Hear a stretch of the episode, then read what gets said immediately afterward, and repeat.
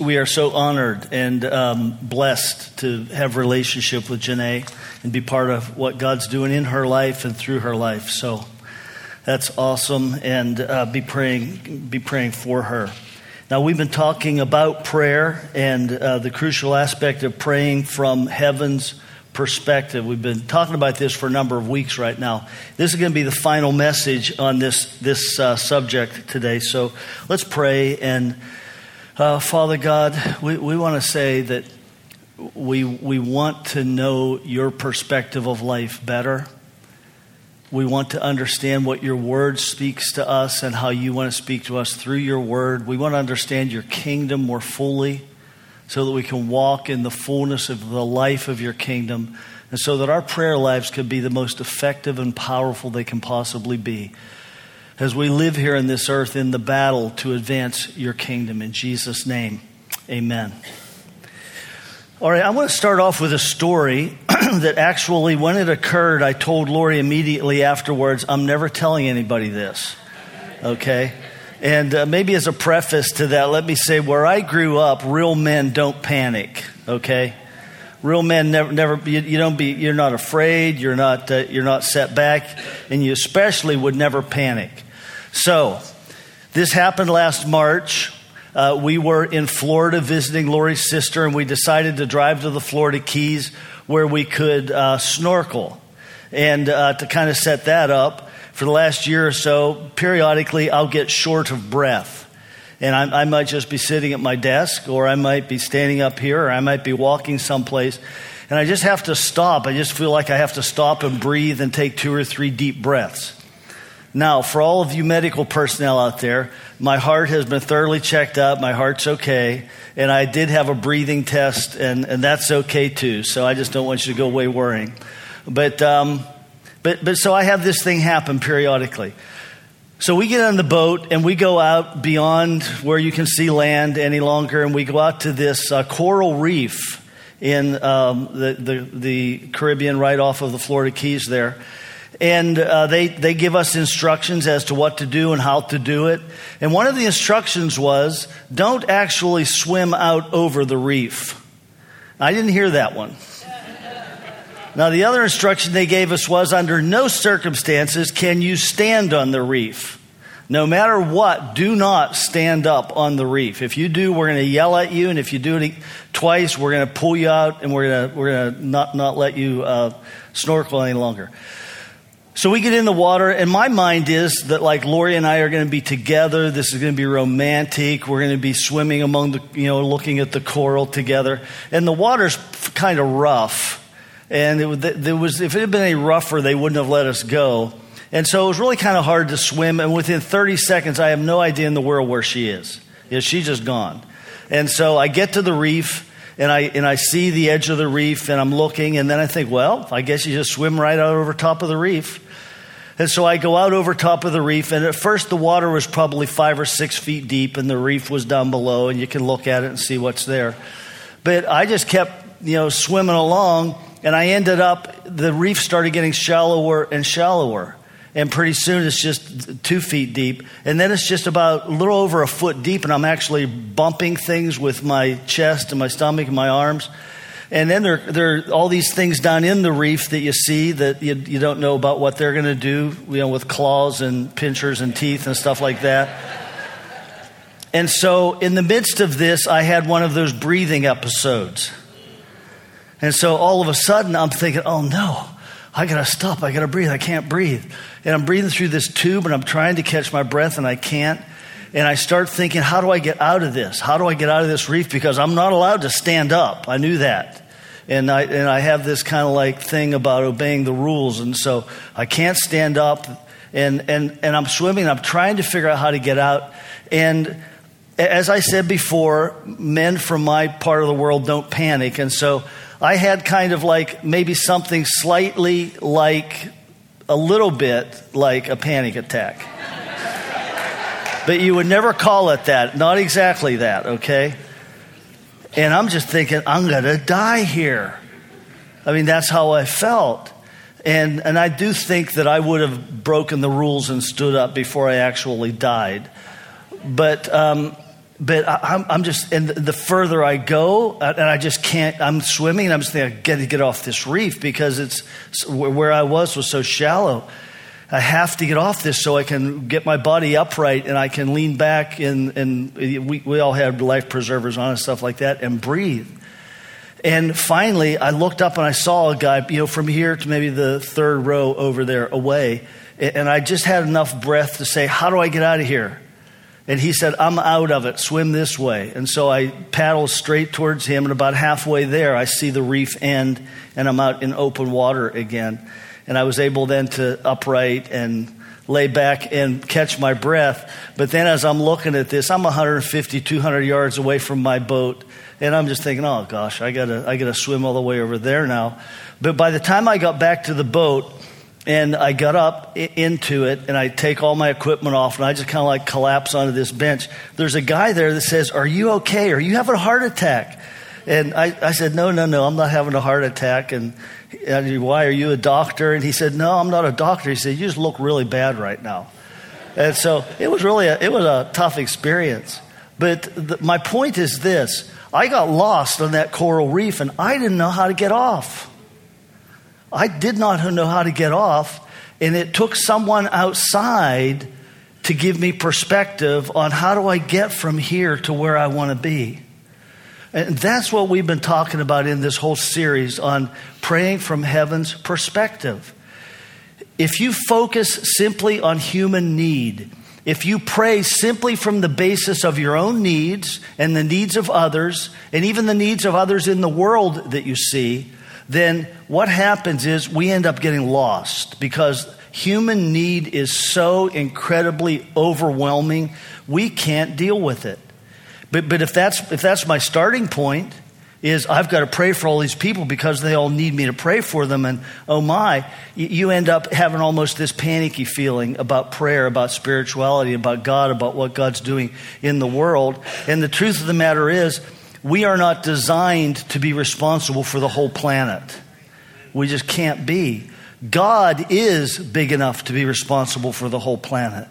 And so, what I've got to do is gain his perspective of life, his perspective of the world. And what that does is to give me strength in my heart so that I can see the needs and then I can pray for the needs. And I can pray effectively. In fact, in James 5:16, James uh, said this. He said, "The effective prayer of a righteous person can have a great impact. Now, he doesn't say, well, first of all, by a righteous person, if you know Jesus, you're righteous. He's not talking about a Christian who also obeys the rules or a Christian who also does all the right religious stuff is a righteous person. If you know Jesus, you have his righteousness and you are a righteous person. But when he says this, he, he, he's not saying a righteous person's prayers are effective and powerful. That's not what he's saying. He's saying when a righteous person does effective prayer, it has a powerful impact.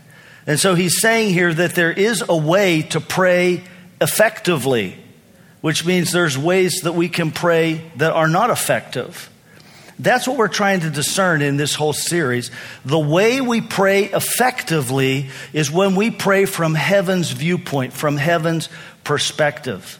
And the, the way it works is this that I, I, am praying, God, let your kingdom come. And you know, Jesus told us to pray for that. In, in, in the Lord's Prayer, He said, We are to pray, let your kingdom come, let your will be done on earth as it is in heaven. Now, it's interesting that it's not until after that that the needs part comes in. The next thing is give us this day our daily bread. All right, we, we have a, such a tendency in our humanness to flip those and to say, Oh God, give me my daily bread. Oh God, give me clothes. give me, give me everything I need, and then I'll be able to focus on your kingdom. And God says, No, th- turn that upside down. Focus on my kingdom understand my kingdom. Allow my heart to flow into your heart so that you are seeing things from my perspective. And then, then you'll be able to look at the needs and, and, and, and you'll be able to pray for the needs in the right way. In fact, uh, in Matthew 6:33, Jesus said, "Seek first the kingdom of God and His righteousness, and all these things will be added unto you." All these things that he's talking about in that context, basically, it is it's food, it's clothing, it's shelter, it's transportation, it's all of that. And he's saying, Look, you focus your heart and your life on my kingdom, and this stuff's going to come. Focus on my kingdom, on, my, on heaven. As it is in heaven, let it be on earth. And so we look at heaven and we say, all right, what's in heaven? If it's happening in heaven, it should be happening here. If it's not happening in heaven, then it shouldn't be happening here.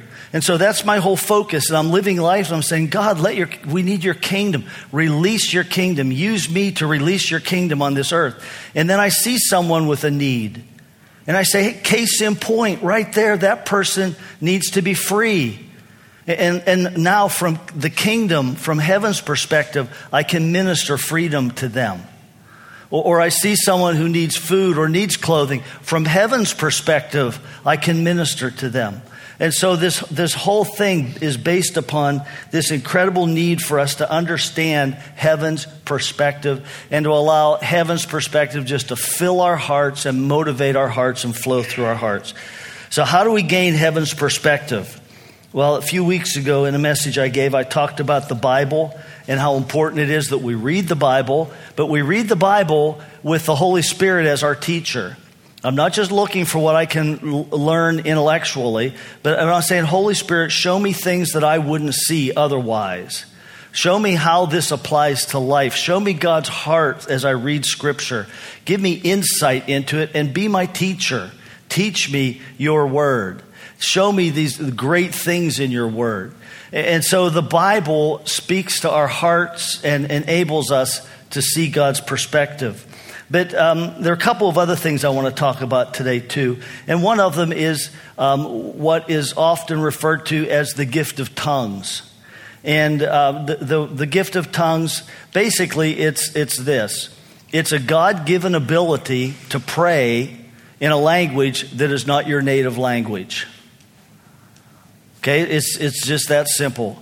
It is praying in a language that is not your native language that the Holy Spirit gives to you. He gives you that ability to do it. Now, uh, Jack Hayford wrote this great book called The Beauty of Spiritual Language. And it'd be a great book for you to read if you're interested in this topic or if God's motivating your heart this way. Uh, just a great book. And, and I, I really like his use of the term spiritual language it really captures the essence of what the Bible's talking about so much better than, um, than the kind of like the traditional use of the word tongue. Because in, in English today, to use tongue as language is archaic. We don't do it. It's, it's not, it just doesn't fit in our culture that much. So it, it really sounds kind of weird and kind of odd. But when you realize it's just a spiritual language God gives to you so that you can communicate with Him uh, heart to heart. And, and, uh, and, when, and when you don't know what to pray, the Holy Spirit will pray through you the things that are heaven's perspective on the situation. In fact, in Romans 8, 26 and 27, Romans 8, 26 and 27 says this Likewise, the Spirit, the Holy Spirit, helps us in our weakness, for we do not know what to pray for as we ought. But the Spirit Himself intercedes for us with groanings too deep for words. In other words, too deep for something that we could, with our own intellect, articulate. And He who searches hearts knows what is the mind of the Spirit, because the Spirit intercedes for the saints according to the will of God. Now, this passage, I believe, is talking about this gift of spiritual language, and it is speaking to the, the, the, the truth that when I don't know what to pray, the Holy Spirit will pray through me in accordance with the will of God. And so it's a powerful gift. And, and it not only can have a great impact as far as intercession and praying for others. And I've done this so many times where I've prayed for somebody, a family member, one of my kids, or some situation. And, I, and I've prayed for what I know to pray for. And, the, and then I'll just say, God, you know, my heart is pointed towards that situation. And, and I'll pray in prayer language, in a spiritual language.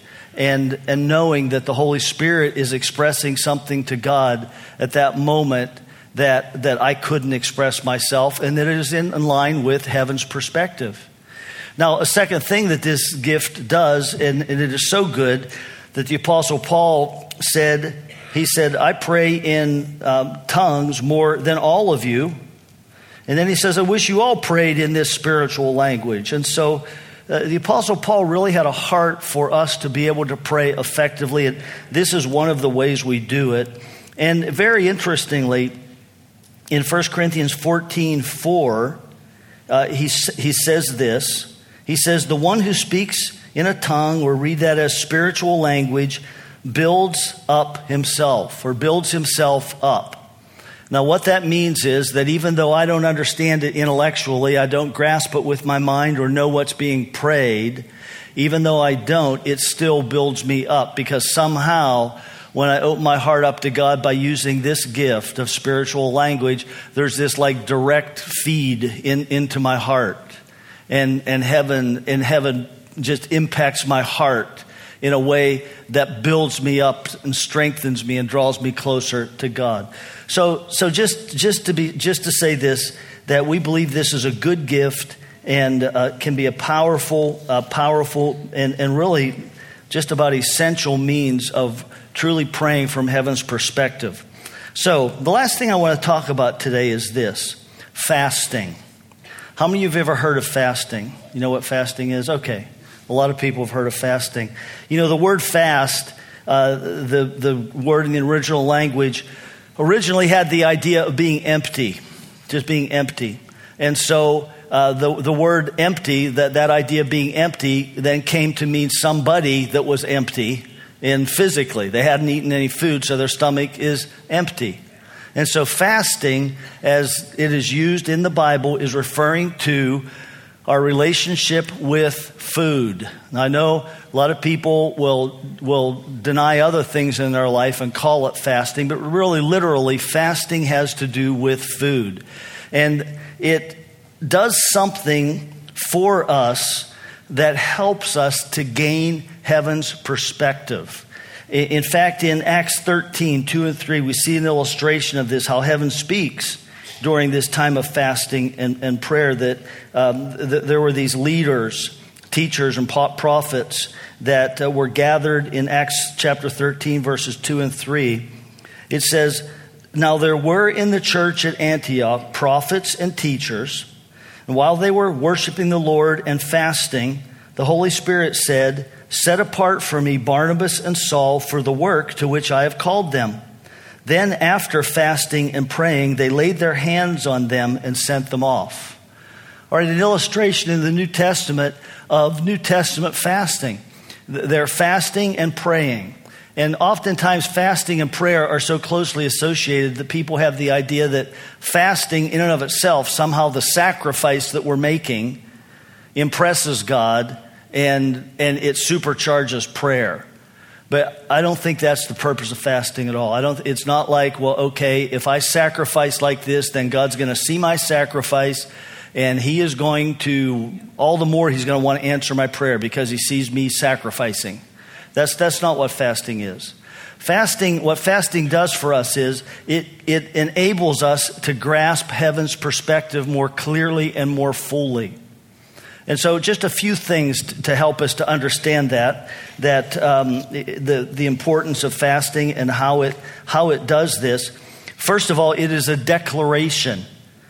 It's a declaration. I am actually I am actually doing what I'm saying is important because we would all say, "Well, God's the most important thing." If you know Jesus, you would probably say that, wouldn't you? You'd probably say, "Yeah, God's the most important thing in life." And, but when when I actually give something like food up, especially food, I am making that as an active declaration. I'm actually doing it. And, and food is so essential because, well, food is essential, isn't it? If you go for very long without eating food, what happens?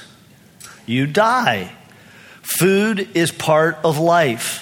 And so when I give up food, I'm making this declaration God, you are more important to me than life itself. Now, in addition to that, food is one of our greatest pleasures in life. I mean, how many of you already know what you're going to have for dinner today? How many of you want to know what you're going to have for dinner? How many of you would like to know what's for dinner tonight? I mean, all you guys should have your hands up right now. I know that. You know, it might be Sunday afternoon, and I'm asking Lori, what are we going to do for dinner tomorrow night? Because eating is such a pleasurable thing. We, we gain such. So it's this incredible declaration to myself, to God, to the whole spirit realm look, God is more important to me than this greatest pleasure in life, than this thing that I need to sustain my life. And so it produces this sense of determination and, and it gives us a, a, a new, a new sense of uh, resolve in following Christ and in our praying. Second thing, kind of similar to this, but a little different, it clarifies priorities.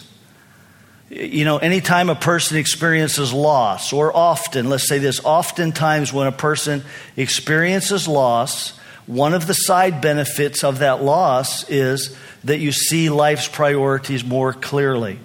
Even the prospect of loss. If someone goes to the doctor and they have a complaint and the doctor says, that could be serious. We gotta have, we gotta get you in for this test right away. And so the person goes in for the test and they're waiting for the results of the test. Have you ever had that happen? Yeah, man. What happens during that time is you start thinking, wait a second, why have I been so uptight about life? Why have I been so impatient with my kids? Why did I think this was so important? These things aren't important. And, and, and it's the very prospect of loss that causes us to reevaluate life. The, the, the very mechanism within us that God built in us, the Holy Spirit uses when we fast. He uses that same internal process for us when we're fasting to say, wait a second, you know, that's not as important as I thought it was, and that's not as important. And that was not, you know, I didn't get that parking place. I didn't need to get mad at that person and call them names. Uh, you know, even though they didn't hear it, I did it. God heard it. Uh, I mean, it, it really clarifies values so that we have more of heaven's perspective. And then the third thing is real simple it slows down the pace of life. You don't have to cook. Okay? The time you would be spending eating is free, and you don't have to clean up the mess afterwards. And so you get an extra hour or two of time that you would normally be taken up with something that you just pull aside and you say, God, I, I want to spend this time with you because I want to know you better. I want to experience you more fully. And, and as we do this, fasting just has this tremendous benefit of clarifying what is really important in life for us. Now, I know it's important, and for a number of reasons, but um, the very first time I ever fasted, I had been a believer for just a few months. And uh, I, I came to know Christ, and then when, when I had flunked out of college, and then when I went back to college, I was growing in my faith, and someone suggested to me that I should spend a day fasting and praying. And so I thought, all right, I'm going to do it. So I was fasting from sunup to sundown this one day. And um, in the middle of the day, I had to go do something.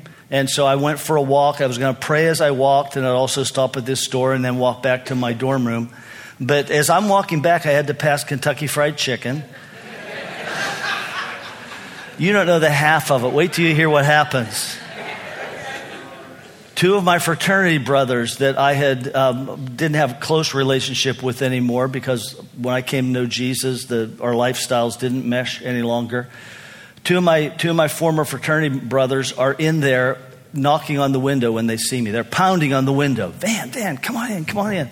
And I can see them and they're mouthing my name and they're waving and I just wave and keep going. They actually left the restaurant, came out, each of them grabbed me by one arm and escorted me back in.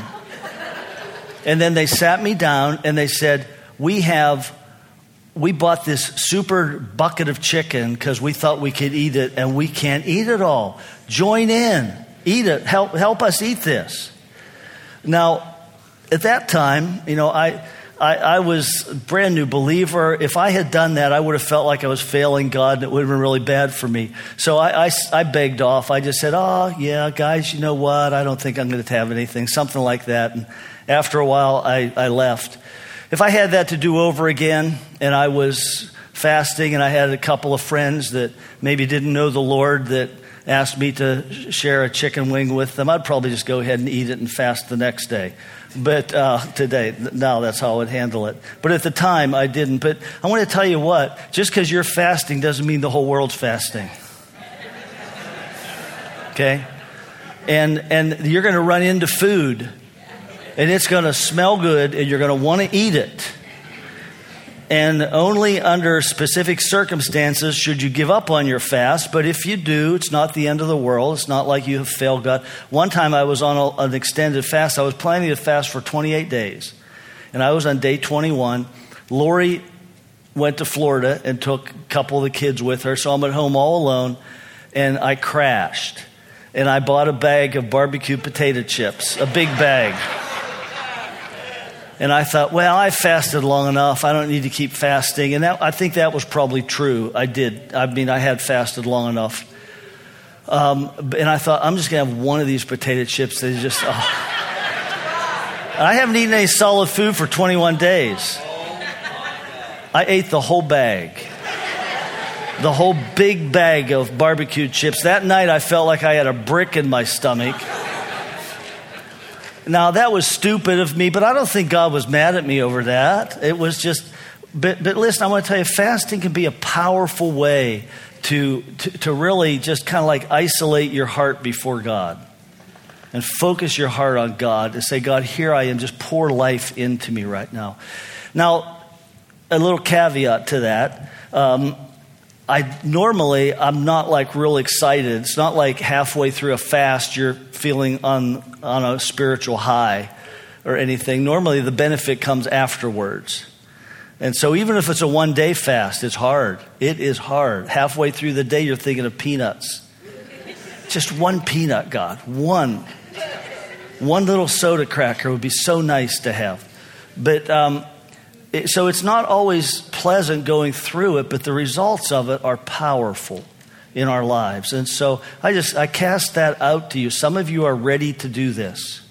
Some of you are at a point in your life maybe where you used to fast and you're not doing it so much anymore. And maybe this is a call to you to, to step back into fasting and prayer. It doesn't have to be 21 days or 30 days or 40 days. You can fast for one meal, fast for lunch, Go off by yourself and pray and, and, pour your heart out to God and ask Him to pour His heart into yours.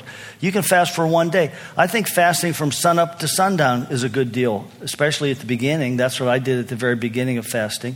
Another good way to fast is from sundown to sundown, because then you know you're going to get to eat both days. Now, you can't, like, right before sundown, load up, you know, just have, have a huge meal, and then that kind of defeats the purpose of it. But uh, you can fast for one or two or three or four or longer days.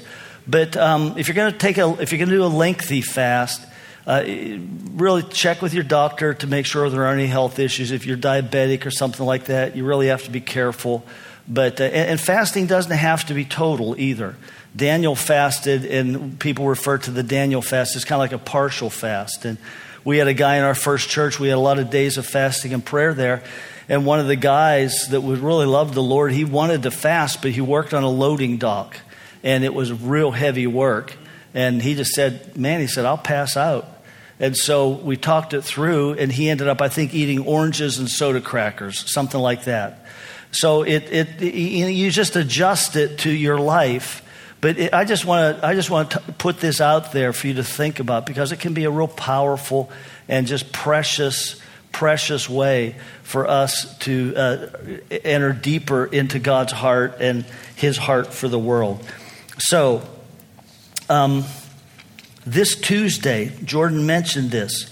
We have had a group, a small group of people that have been meeting on Tuesday evenings here at the church for several years.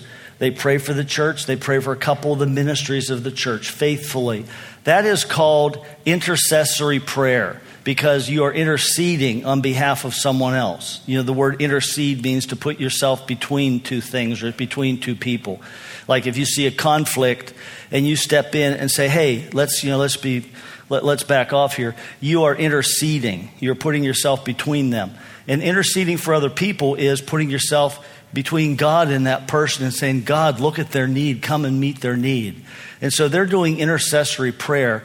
And, and as, as a result of this series, I thought it'd be wonderful if we just had uh, as many of us as are possibly can to come Tuesday night at 7 o'clock. We're going to do worship and we're going to do intercessory prayer. And we're going to show you some different ways to pray that are really exciting and powerful. And I'm going to, I'm going to show you a way to pray from heaven's perspective that it would be too much to try to do here.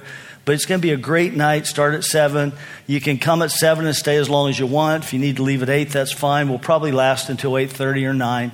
But it's going to be exciting. It's going to be powerful. It's going to open up a new avenue for us as a church to enter more and more into everything God's calling us to as a church body. So, one, one other note on that consider fasting that day. Um, consider taking, if you've never fasted before, then just take your lunch time and fast and go off by yourself and say, God, here I am. I love you more than food. Open my eyes to see you more clearly, to experience your life more clearly. And I think God will have some powerful blessings uh, for us in our lives if we do that, but as well for the whole church body, okay? So, that said, we're going to receive our offering right now, and I want to invite the. Um, the um, ushers to come down, receive the offering. And giving is a sacrifice. It is saying, again, it's like saying, God, you're more important than my money, and you own it all anyway. So I, am going to I'm going to honor you by putting this tithe check back into your work to advance your kingdom. It's a great blessing. Go ahead, guys, just go ahead. So, Father, uh, thank you for your blessing. I, just, I, just, I bless every person here, uh, Lord, whatever our status in life is. Holy Spirit, release blessings into their lives. And Lord, your word says that as we give sacrificially to honor you, there's blessing that comes with that. So we just we pray that as well. Just blessing on every family and every home here. And Lord, just I, I, especially on those that are just have grown to the point they're just giving sacrificially for everyone that's giving, Lord. Bless in Jesus' name. Amen.